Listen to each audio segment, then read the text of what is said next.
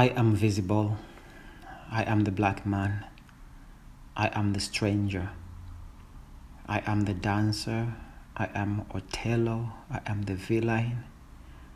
I am the fiction. I am the context. I am the label. I am the danger. I am the fear. I am the dark. I am the others. I am the collective. I am from many places. I am the ocean. I am the mountain. I am the continent. I am the land. I am the red soil. I am the bones in the desert. I am the drum. I am the song. I am the music. I am the sound. I am the boat survivor. I am the news story. I am the anchor. I am the runaway. I am the one who needs a blanket. I am the one who is asking for toys and holy books. I am the victim. I am the angry black man. I am silenced. I am emotional. I am the one with the original weed. I am the one who left behind 27 siblings. I am the one who left behind five wives. I am the one who plays chamber drums. I am the Rasta man. I am the Christian. I am the Muslim. I am the Buddhist. I am the believer. I am the athlete. I am the champion. I am the winner. I am the choice. I am the wrong choice. I am the right choice. I am the conditioned thought. I am just the idea. I am the history. I am just a person. I am the reality. Hello and welcome to FemPoem. In this episode, I'm in conversation with Mbene Mwambene. You just heard his poem I Am. It's an extract from his theater solo performance, The Whispers. My name is Mbene Mwambene. I'm a theater artist. I come from Malawi and Zambia, but now I'm based in Switzerland, in Bern. When did you start becoming interested in theater? Was it as a child or? As a child, in the sense that first I liked dramatizing poetry.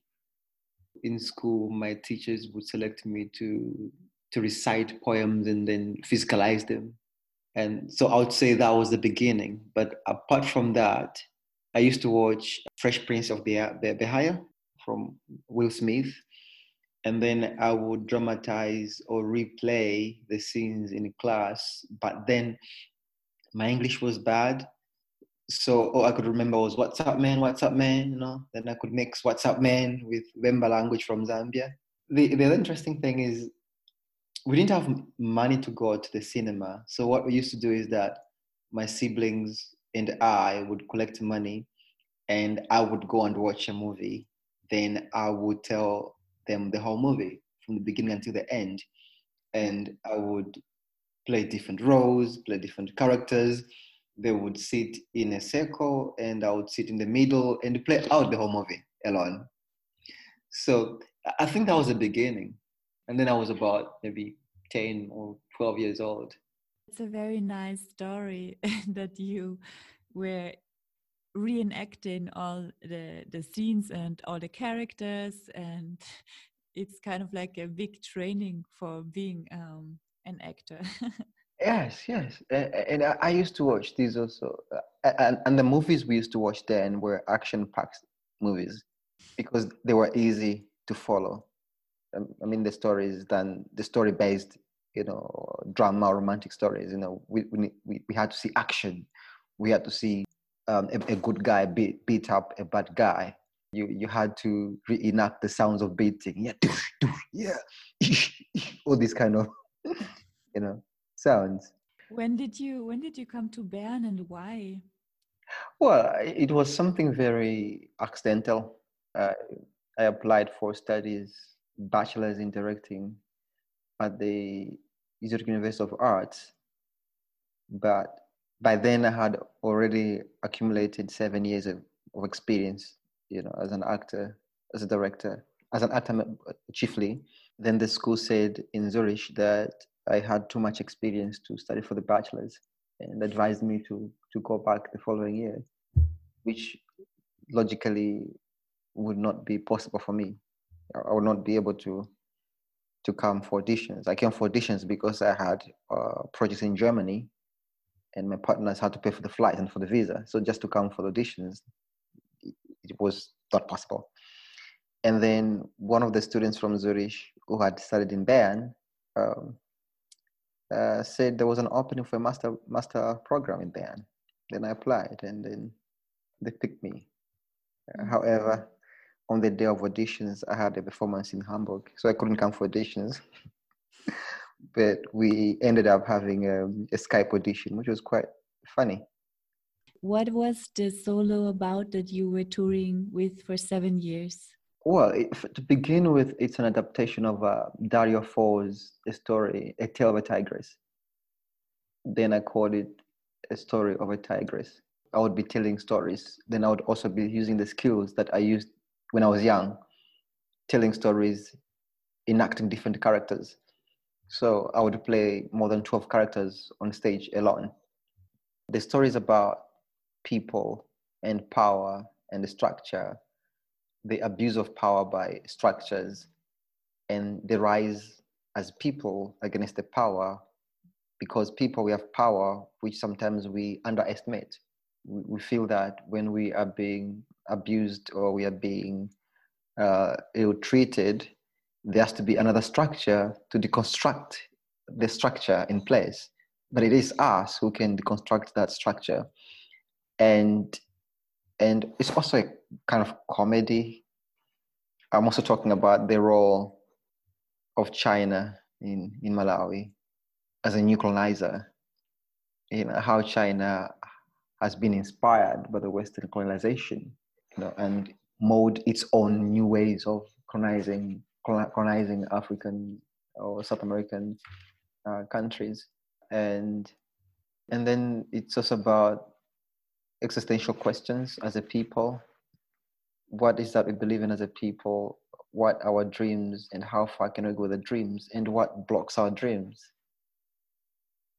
And the possibility of coming or the idea of coming together as a people or together as different peoples, different people from different cultural, um, political backgrounds, yet have the same or similar existential questions and everywhere I performed, I sort of uh, changed the narrative or the text for about 10 to 15% because it had to fit in a particular political structure.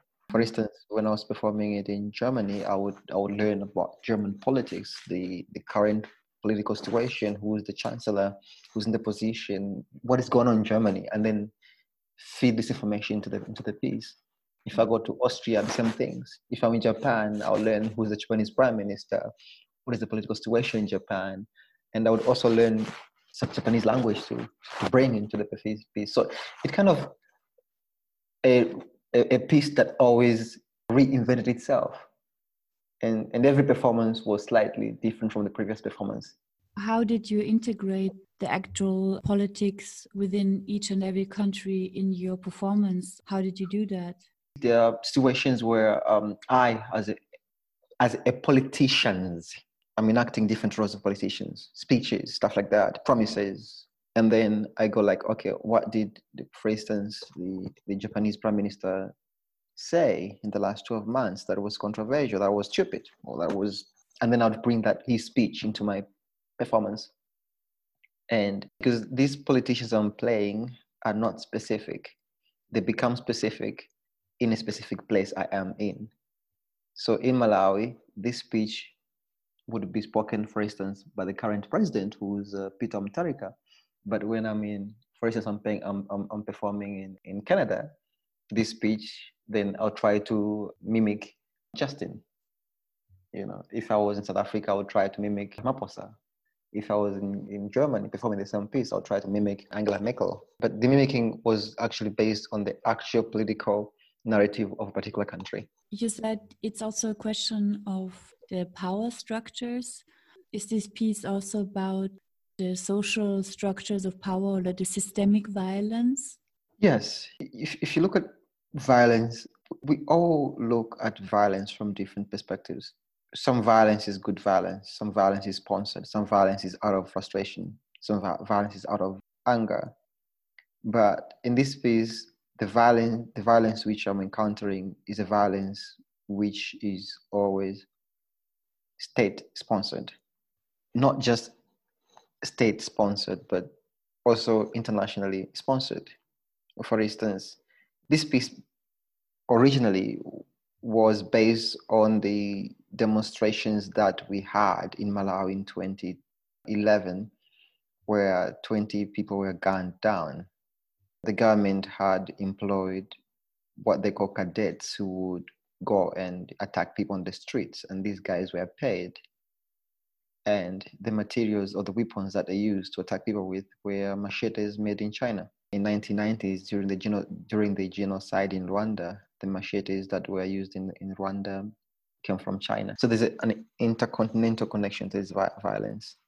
And this violence is also, for me, if I interpret it, it's also this male structured violence. You know, uh, I, I subjectively believe that violence is a male thing. I think it's we, we, embedded in a patriarchal society. Exactly, exactly. We we somehow believe in inflicting physical pain on somebody as as, as a way of, of controlling a narrative. The society has always been, in general speaking, ruled by by a male, and and the male has structured these power balances and if you go against these power balances you have to to face the consequences.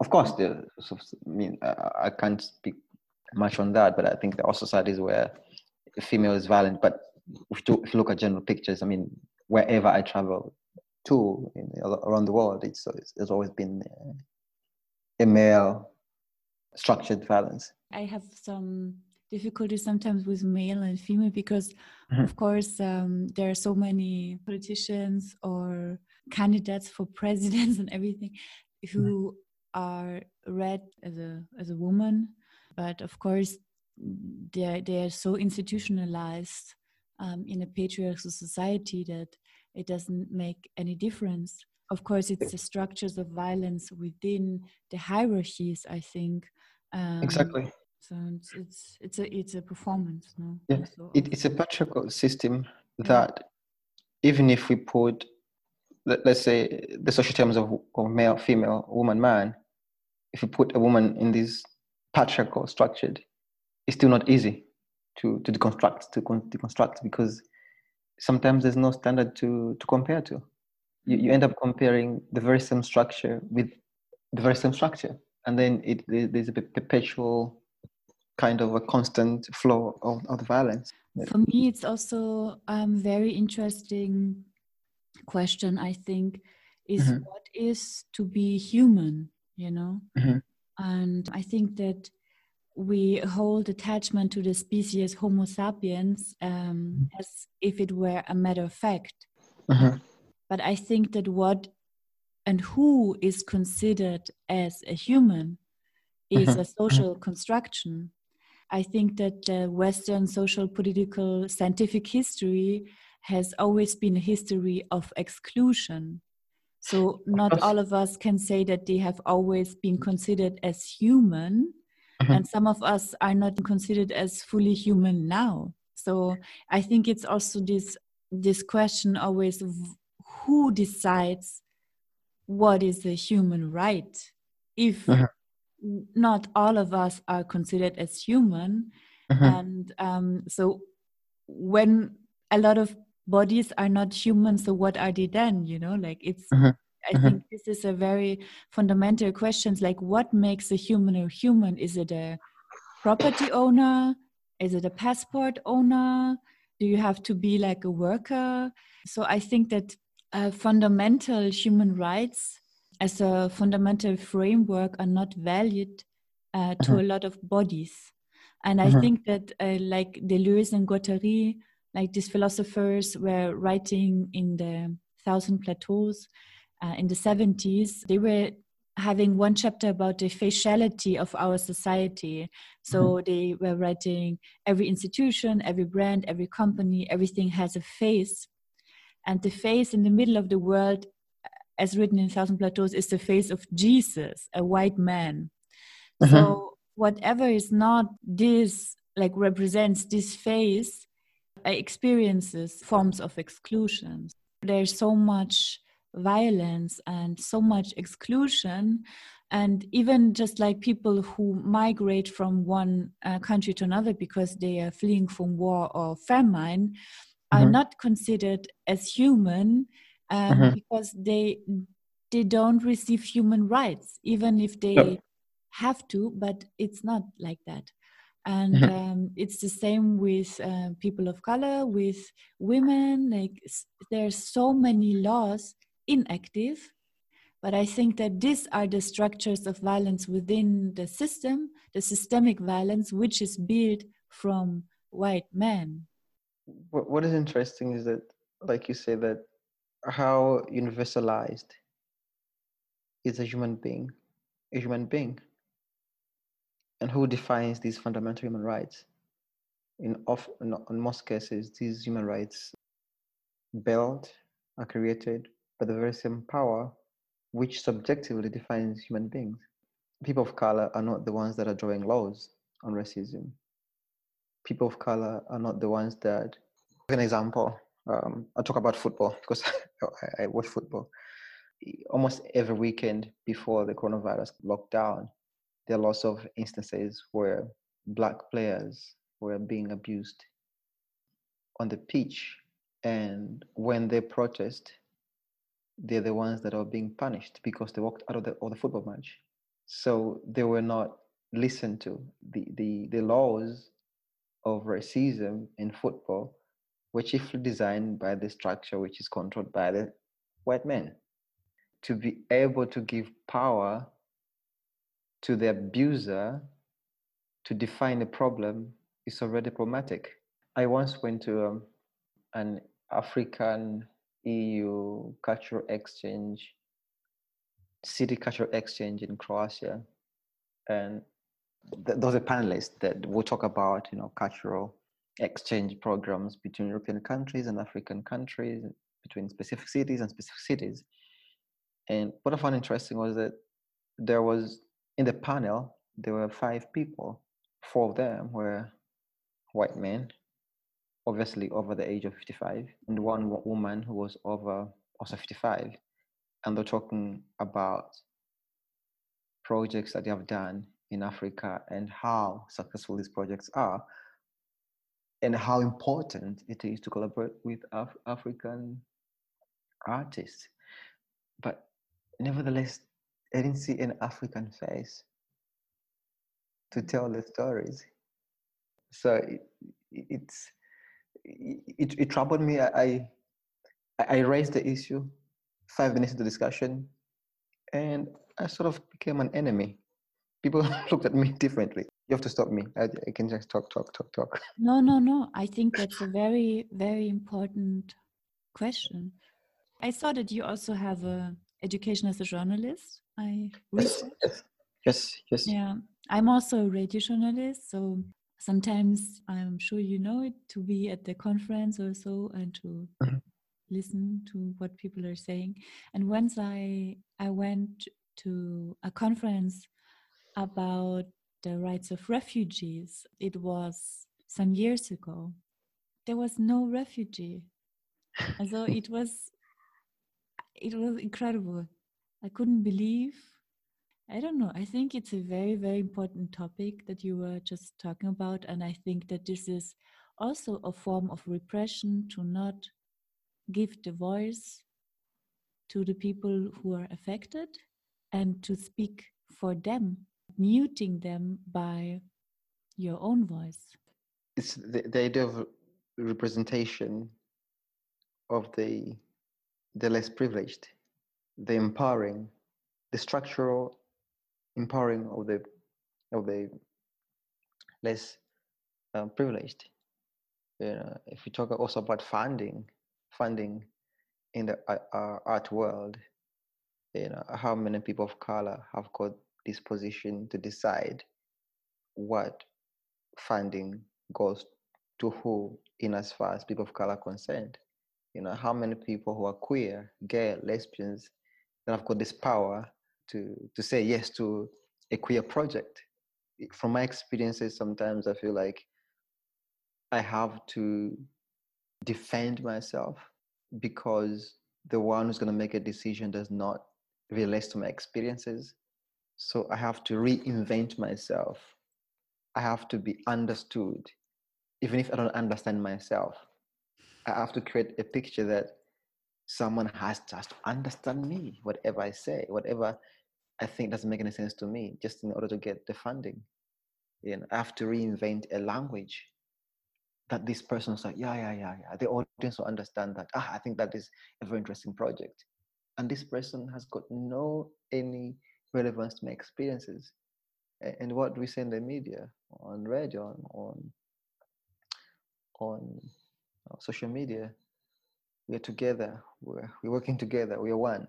You know, and, and this representation of the less privileged into power is, is, is a fairy tale. It's a fairy tale. And it also mirrors again what we were talking before about who is in the center and who speaks. I think it's important to acknowledge that that if mm-hmm. people are speaking for other people instead of letting them talk about themselves or having a conversation, I think we can never learn anything. To have a dialogue and not a monologue about other people, but a dialogue. A very honest dialogue. Dialogue.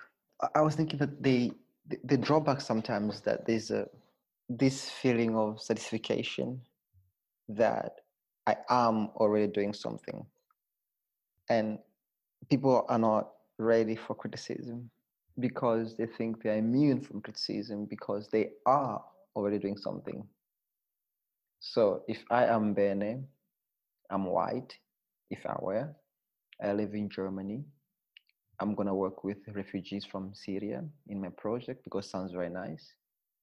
Even if I don't create a podium where inclusiveness is of great imperativeness, where there's some things that haven't been discussed openly. I feel like I cannot be criticized because I'm better off than the others who are not working with you. And that's problematic, especially in the artistic field. Thank you for bringing that up. I think it's a very important, important, important topic how can this whole world, in a way, create new ways of living and better ways and alternatives to live together? I think one of the most important things is, as you said, to be able to take in criticism and not see criticism as a something bad, but just something that we can learn and we can all learn and grow from each other you have to criticize yourself mm-hmm. and you have to see also the history of which your existence is built and mm-hmm. also the the i think the well-being um, of this western um, society like on which shoulders is it built on which land is it built mm-hmm. um, and which values and and it's it's very hard to look there. It hurts. But i think it's necessary to that it hurts and that that people just shut up sometimes and listen or educate themselves to see new studies of critical whiteness. I think it's important. It's nothing bad. It's just a, a matter of fact. And like you say it has to hurt it has to hurt and and like you really rightly put it, one has to understand from which perspective, historical, present, political, cultural perspective, is one criticizing themselves. Because if one zooms out of this bubble, then they can try to understand why some people criticize them. Then they can, they, then they open up to being hurt, and being hurt is a process.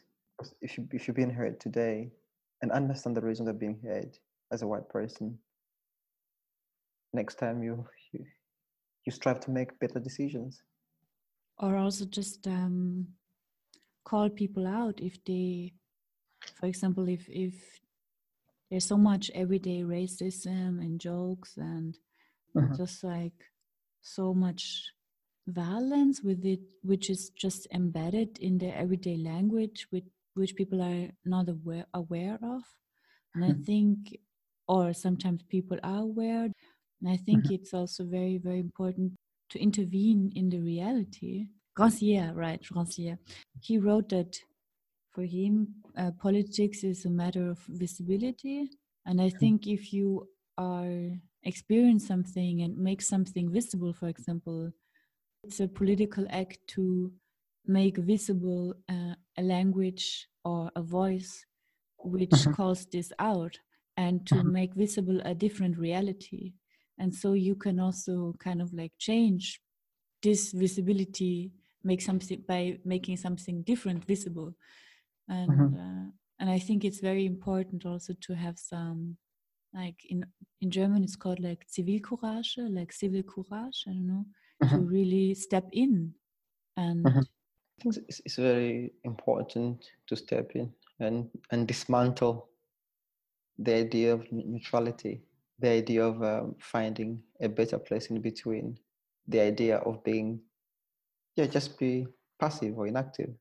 Because, I mean, this is not a new saying that neutrality perpetrates violence. I think it's yeah, it's very true. We have to seriously decenter what is called the like the man or like the you know like the human in in all measures of things. And we have to denaturalize the social differences and show their man-made and historical contingent structures. There's a very weird naturalization to to say it's okay that this and this power structures of here biological for example and say yeah men are just like stronger as women and that's why uh, they can rule you know or something like that i think it's these are very very horrible fascist ideas of Leadership. yeah and to naturalize the violence and say "Eh, yeah it's it's nature Uh, which I find stupid. Absolutely. Yeah. because we, we live in a world where we don't need stronger person muscular violent person to to to rule society. I think we need we live in a in an era where we need intellectual fair people to, to rule the world. We have to figure out what forms of knowledges had been produced around us for hundreds of years. Who mm-hmm. wrote the history and mm-hmm. why? How is the knowledge that we grew up with or the knowledge also that is taught at universities. How is that connected to power relations? And Mhm. how is this knowledge connected to the possibility of a political and ethical resistance to the creation of an alternative and better ways of living together Mhm. because also for example when i think of my own education i was at the university in vienna and in rome and i don't know i lived in very different countries Mhm. and i just had one class about african film films that were produced in burkina faso and this was in rome but at the philosophy class or theater media and film theory like nearly everything that was taught were old white men. And then maybe Mhm. okay judith butler 95% were white old men. But they they claim to be totally open and anti-racist. But who are they supporting by their teachings you know? I think it's a bit contradictory you know to exclude most of the women to exclude everyone who's not who's not an old white man from france you know it's Mhm. it's a bit a lie Mhm. I I, Hmm. felt when I was younger. I thought like, why am am we not discussing Audre Lorde or uh, you know? It's like why why don't we even talk about it? It was ten years Hmm. ago, but yeah, why, why not? I don't know if it changed. It, it hasn't changed. I don't know if it's changed. Um, for me personally, responding to what he said, I went on a self trip of liberation. Um, most of the books I read now are not Eurocentric books. I try to read as, as many possible as African books I could find. You know, my favorite authors are now Africans. Not because I despise, of course, I do also sometimes despise European literature, but also I want to unlearn some things I learned when I was young. You know, you're saying that in, you, you you lived in different parts of the world, of, of, the world, and the the literature, the knowledge that you're exposed to, it was of these old white men. And when I was about 12 or 14, 15, I- I knew already what Hitler did. You know, I, I knew already what was going on in Bosnia in 1990s, and I was a teenager. You know, I knew the first American president. I knew the the the who was the who, who was the the prime minister of Britain when Malawi was colonized, and I never knew anything about Malawi. I never knew anything about Zambia. Yeah, and and then when you begin to grow up, you grow up with this kind of subjective knowledge that these creators of the knowledge have other objectives. Then you you look at the world not even from your own point of view, but from their point of view, which is very sad. I stopped even going to church because for me, religion was another form of suppression. You know, the the the Jesus I was given, this white man with blue eyes, did not rep- rep- represent um, the needs of my soul, the needs of my spiritual life, and and and I gave up. But when I talk to my family about religion, since they grow up reading this Western literature about religion, they they believe everything about Christ. You know, they, they strongly adhere to these teachings and beliefs and just forget about what they are, forget about their own perspective of the world, which is psychologically traumatizing, if I may say. Jesus. It's a white man, very thin, suffering body, not happy, not enjoying life. He's is getting murdered, has needles in his hands and food and is bleeding out.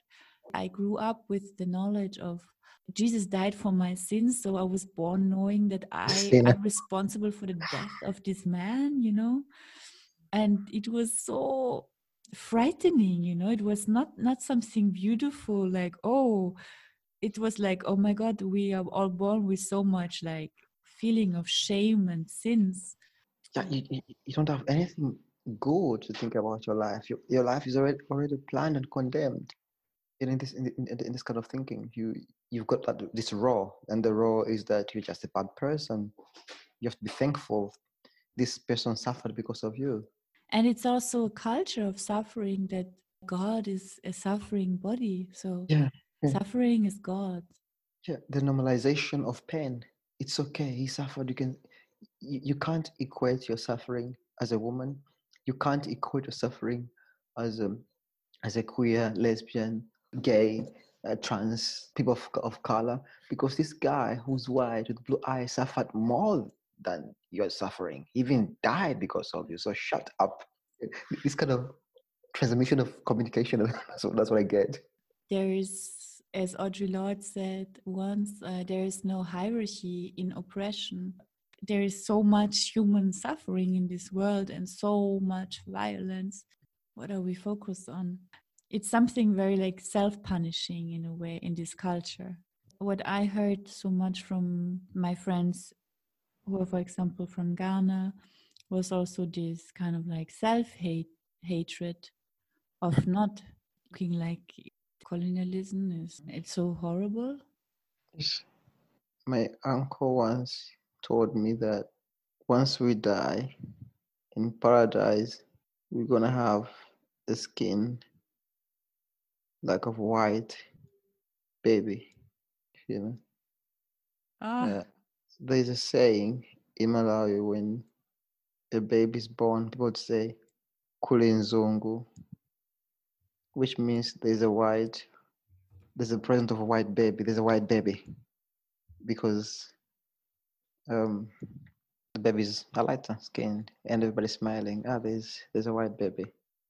There's um, a, a, meta- a metaphorical saying of um, somebody who's successful in society. Instead of saying you're rich, people say, mm, "That guy is a white guy. He's not. He's not our level. He's a white guy." Meaning, you've got a good job, you've got a good income, you've got a good family. This is just sad.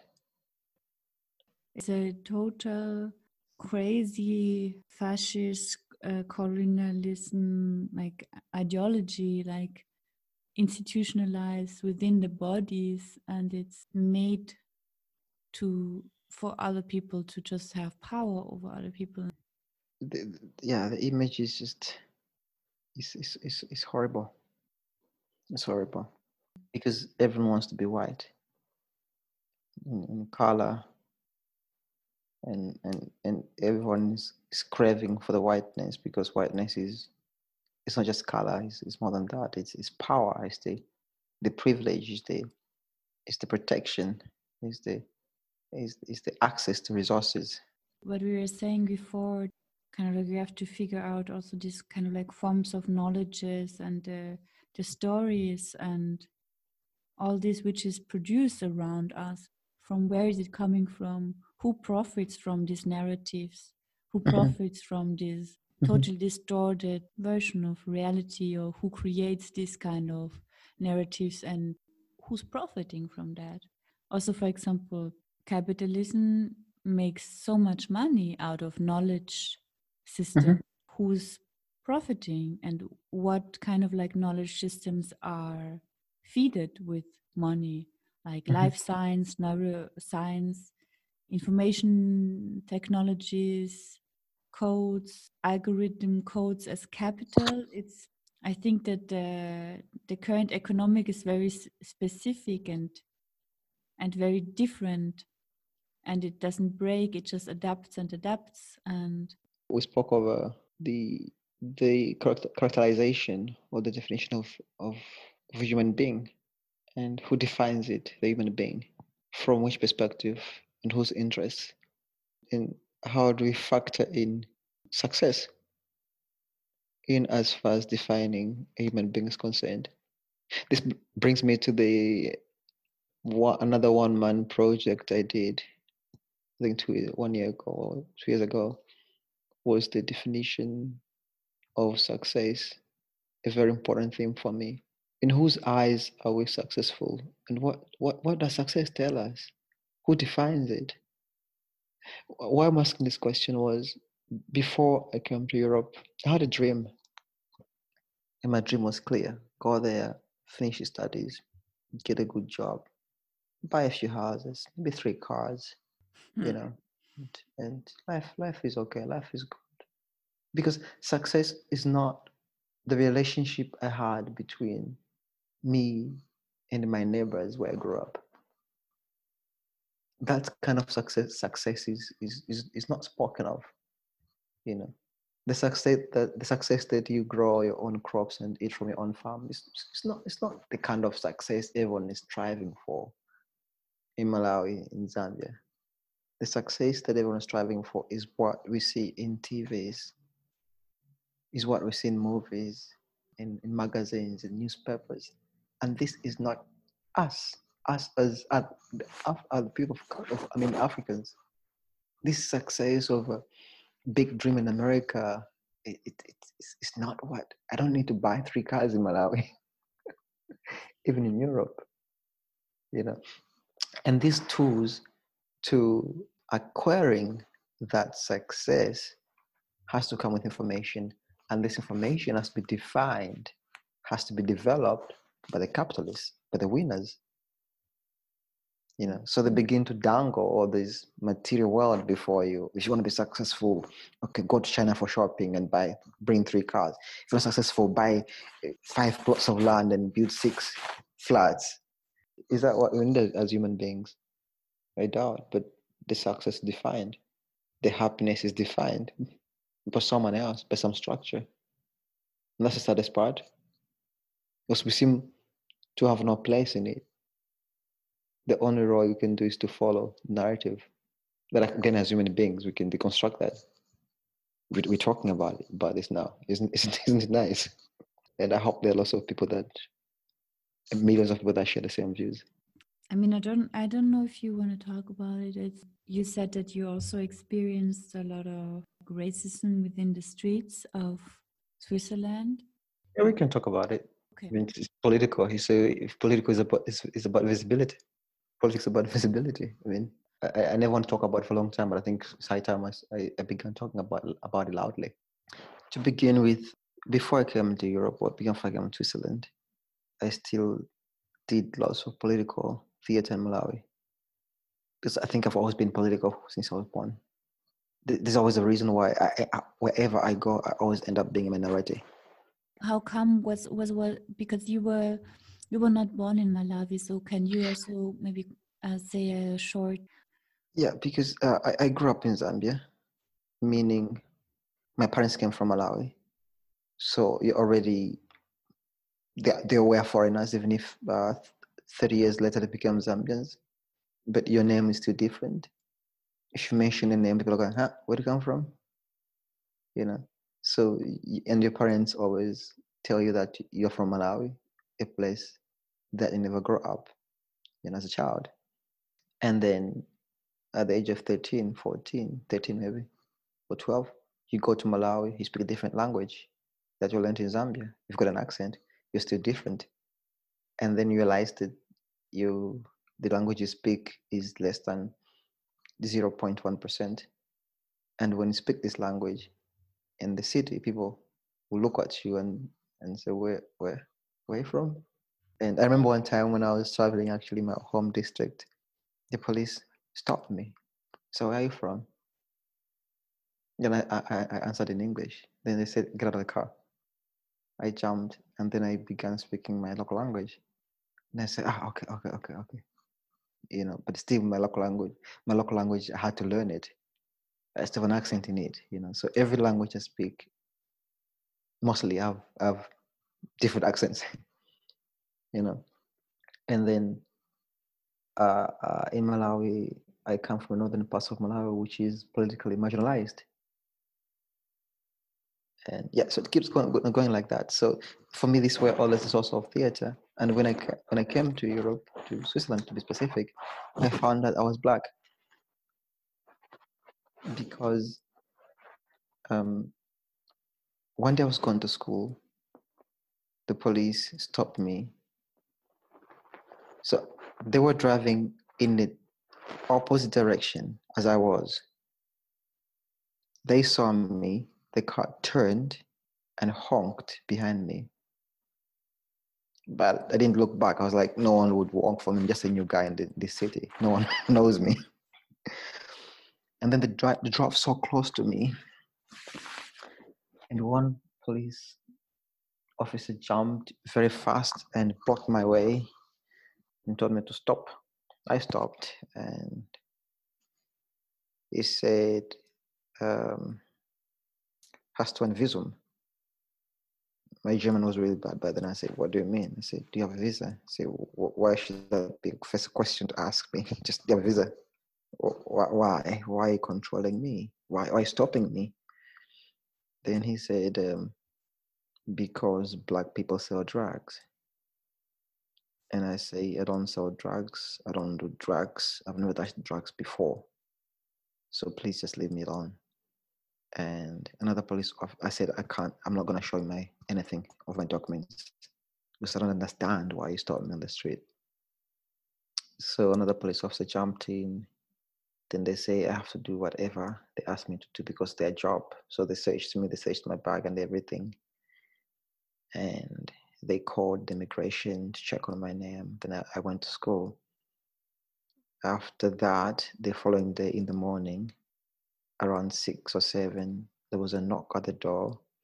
I was sharing the apartment with uh, two more people.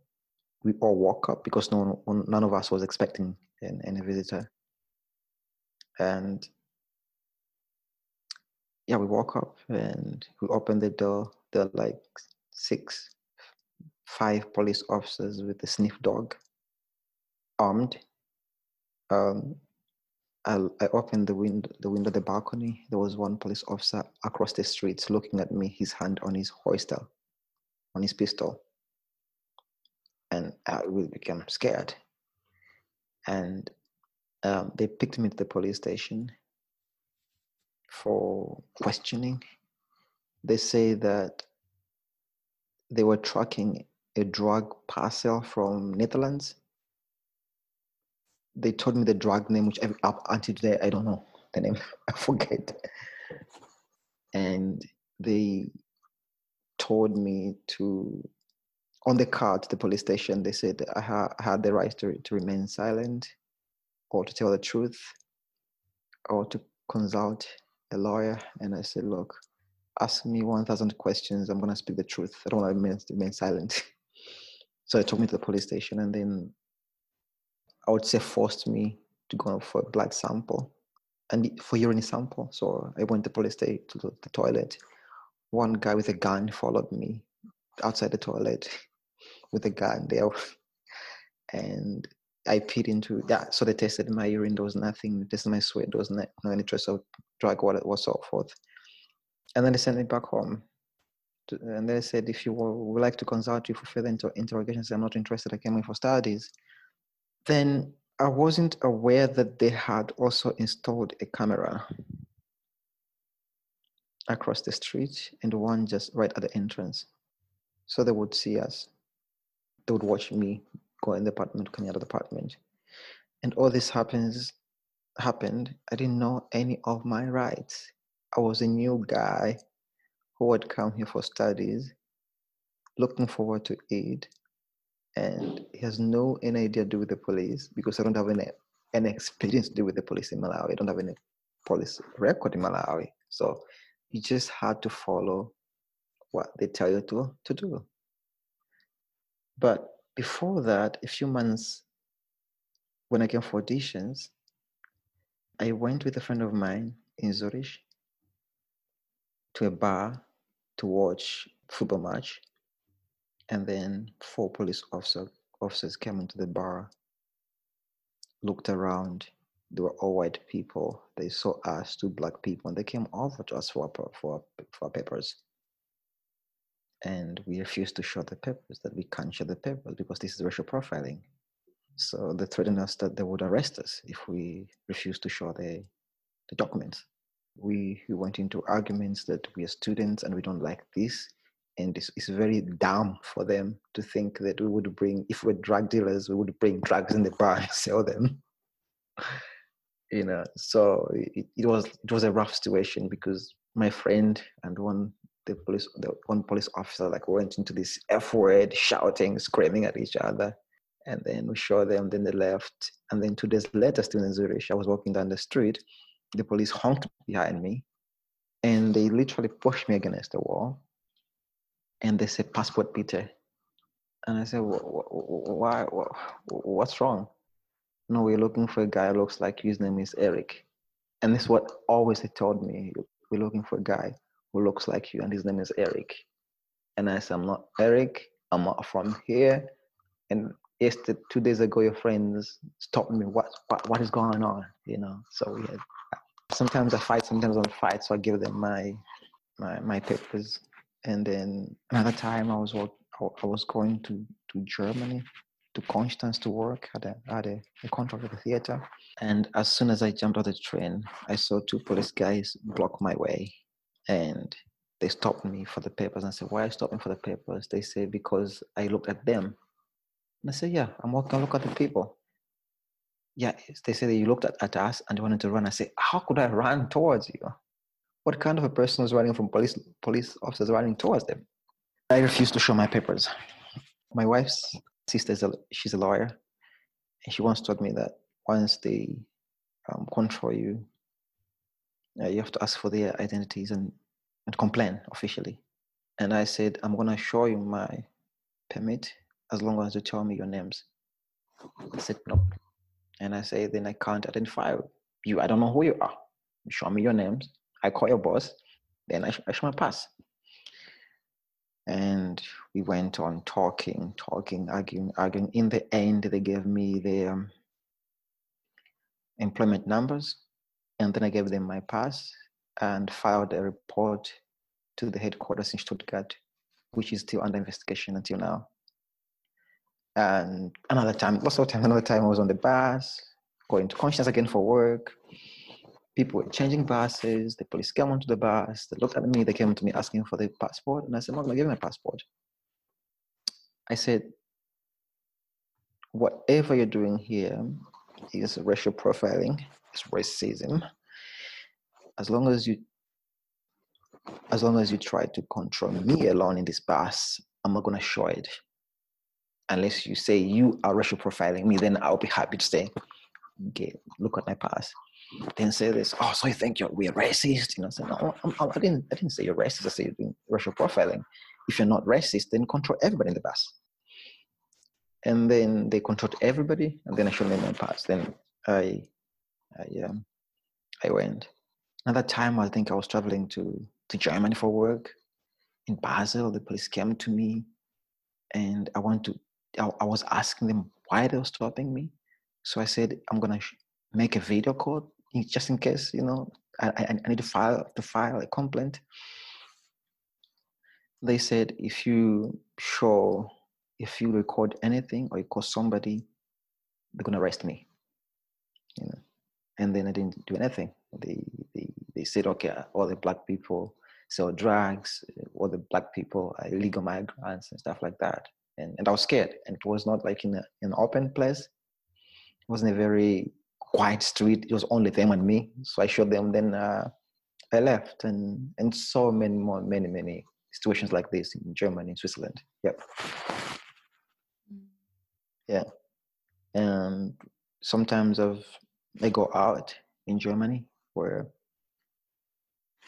I'm told this club is for members, even if on on internet I checked it's a free club, and it's, it's, it's yeah, and then you go into arguments, and go into fights, and, and stuff like that. Fights as a as an intellectual fight, so it's not like oh you an asshole, stuff like that. So I say why why why why are you stopping me? Yeah, the last time I went to a club in Germany, I was told it's for only um, members they were, and then I showed them my my ID just just because everyone is shown.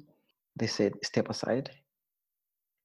And then there were two white girls behind me who were not asked for the cards. They went through in. And I said, you know those girls? They say, yes, we know them. Because I had already spoken to the girls before and I know their names. I said, can you tell them their names? They said, we can't tell them their name. It's private. You know, it's confidential. So I know the girls. So why are you letting them in and letting me outside. No, it's for it's for the members. Then I open my internet. I read this. There's no way it's mentioning that the entrance is only open for the members. And I told them why. They say yeah, but black people come come in in the club and they touch women inappropriately and also sell drugs. And I said, fine, thank you very much for the argument. I don't sell drugs. I don't touch women inappropriately. I came here for dance. So I'm going to let them in. How, how, do you tr- how do you trust me? How do you trust you? And I said, how do you, how do you not trust me? Because I'm black, right? because you can't trust me because I'm black. And we went into arguments and then I had to, I had to start lecturing them. And then I had to t- tell them what I do, what I've started, and why I, I was in this city. And that their city council is paying for me for being there and that's in the city because of my work. And in the end, like, yeah, yeah, yeah, you know, it's, it's good, but you, you, you, you seem to have good education, but thank you very much. And, you know, enjoy, enjoy the, yeah, stuff like that. And many more situations. It's really hard to listen to this violence, just like in these everyday moments, unbearable. Yeah, yeah it's, it's, I posted something on on Facebook, I think yesterday. Okay. American racism is perverse. It is expletive and dramatic. It's loud and present and ugly. It's confusing too, as America was founded on killing of the other, but also flirting with the idea of inclusiveness, subjectively so. American racism is fatal, tweeted, explicitly flaunted, it's on camera and posted. It screams louder to say, I am racist, American, shamelessly proud. The voices echo the, well, the walls of the White House. European racism is beautiful and it poses innocence as it sends its sharp teeth into the flesh of the others. It excludes you tenderly. It's not spoken of. It says, America sucks, but we are better. It shuts you down and annihilates your voice. It smiles in your face. It blames Hitler, and the rest is peaceful and intellectual. It's as exact as its foundation based on exclusion. It's dark and spits into your face before you see it. I have been many times racially profiled, searched, and threatened by police officers in Switzerland and, and Germany, but you won't see it on video. They always tell me to put my phone in the pockets. European racism doesn't show numbers of the victims. Thank you for sharing that. Oh, my pleasure. Welcome. What is important for me to ask you is also how can the people who are interested in your work find you?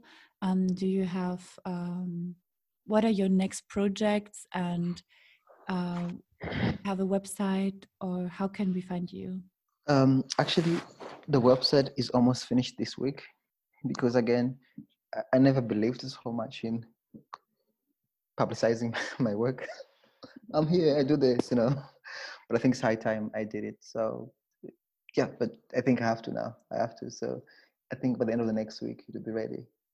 And as for the next project now, there's none. Because of coronavirus one. Secondly, it's another topic of disappointment, the funding with the idea of uh, trying to prove myself, trying to convince people what stories I tell. And if they don't, they won't get funding. It just, just for me, just it's a frustration actually. You know what I mean? Um, we're talking about having your own special stories, and you have to convince somebody to be on your side, and this somebody has never had that experience before. And when somebody says, why do you want to tell these stories? How do we understand these stories? For me, it's not about understanding the stories. Maybe it's about getting confused with these stories. If, if as a man, as a man, social construct man, it's not responsibility for a woman to prove that they can, to prove their stories for them to give funding, for going to give the funding, you know. Because I can't, I, I, I'm not, they have their experiences. So if I have the power to give them space, let, let, let me give them space. And whatever they do, I don't understand, then I can ask. So I'm, I'm still in this kind of a thoughts now. Nevertheless, next year I I'm still working on some concepts. The one is the one the one I told you about science and fish and biology and art, and the other one is with a friend of mine. She's Italian doctor, actress, dancer, writer.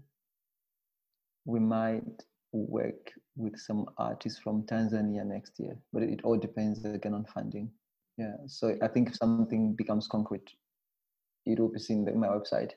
Yeah, thank you so much for uh, this wonderful interview. My pleasure. Yeah, it was wonderful to talk to you. I really enjoyed it too. it's always my pleasure.